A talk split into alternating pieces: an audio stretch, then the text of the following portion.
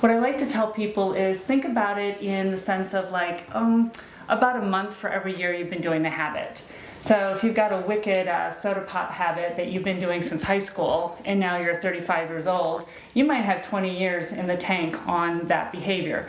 So it might take 20 months of consistent behavioral change to then replace that with something more healthy and happy. Hi, I'm Scott Schutte.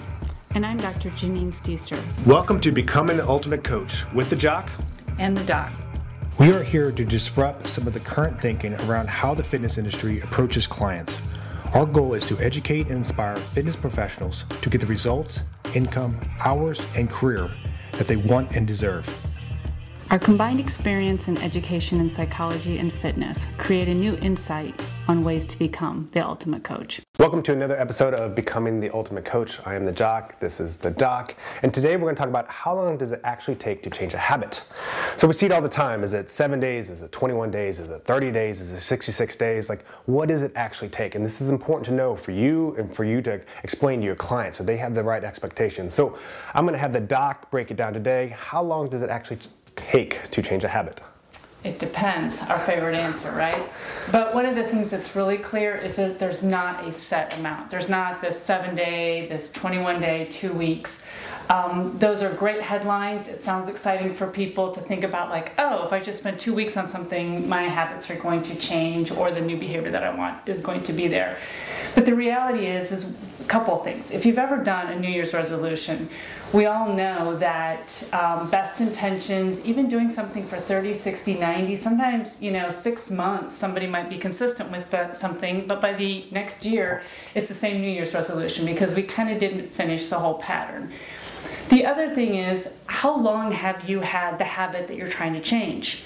So, if you tend to eat more sugar than you want and you are trying to cut that back, how long have you been eating more sugar than you want? How long have you had some of those habits?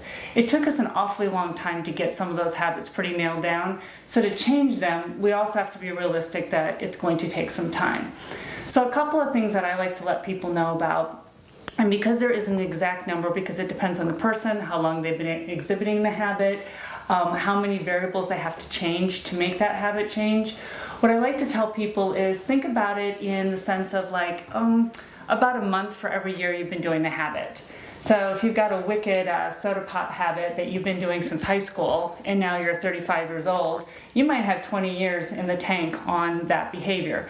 So it might take 20 months of consistent behavioral change to then replace that with something more healthy and happy. And um, and and also you're going to have these roller coasters of um, times where you're consistent, times when kind of fell off the proverbial wagon, um, but then you get back on. But that consistent behavior change is really key.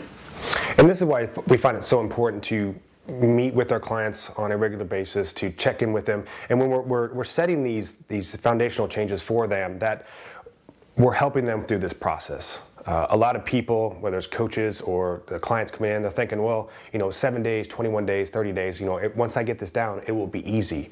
But it's still going to take some work. And again, like she's saying, it's going to vary from person to person. But it's more about like um, setting the expectations up for your client for success. And if, if after 30 days they're like, well, this is still tough, maybe there's something wrong with me, then they're more set up for failure. And what we want to do is we want to set them up for success. So if we can help them on this journey and, and understand that it's going to take a while to make that a new habit, um, it's just going to be a better situation for both of you.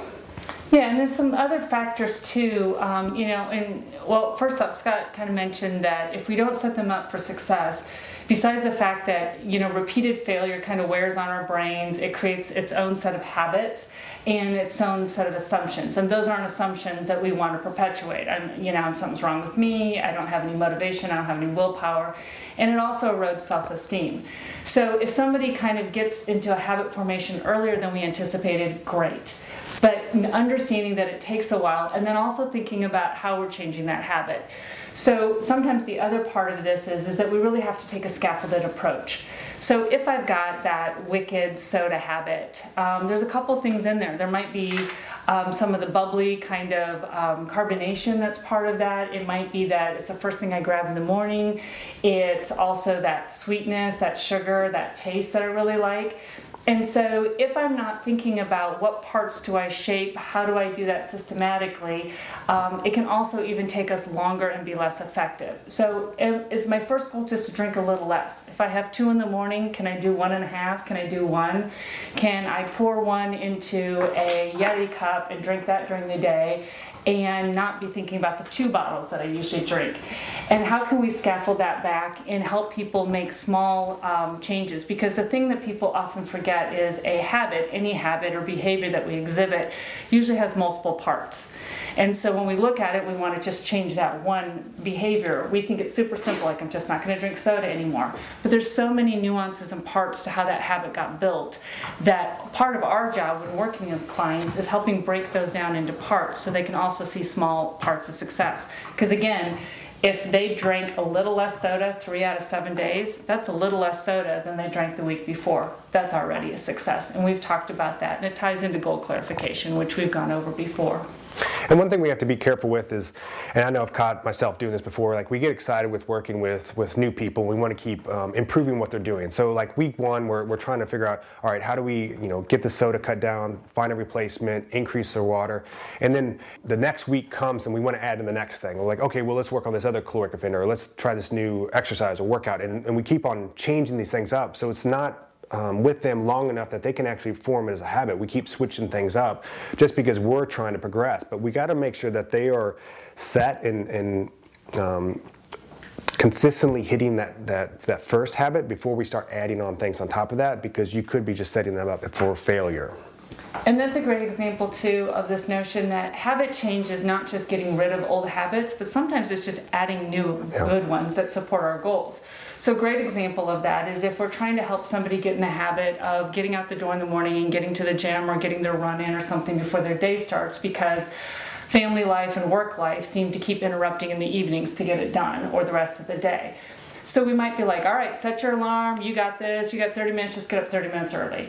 But it really may take some time to um, put those uh, running shoes out in the morning and just have them sitting there. And even if they don't go for the run, those shoes are there then getting them on and going just out the door, getting out the door. And then eventually we might get up to the mileage that they're looking for or something that'll actually burn the calories or provide endurance and stamina that they're looking for. And what we call that is scaffolding um, behaviors. And one of the best ways to get habits to really stick and change is build them on existing behaviors mm-hmm. that you're already doing. And so, again, as opposed to viewing them as discrete behaviors, stop this, do that, it's how can we build that into their environment, their daily routines, make it easy and ideally as enjoyable as possible. Yeah, so the big takeaway from this is, and, and most of you know this, like habits are key for long term success.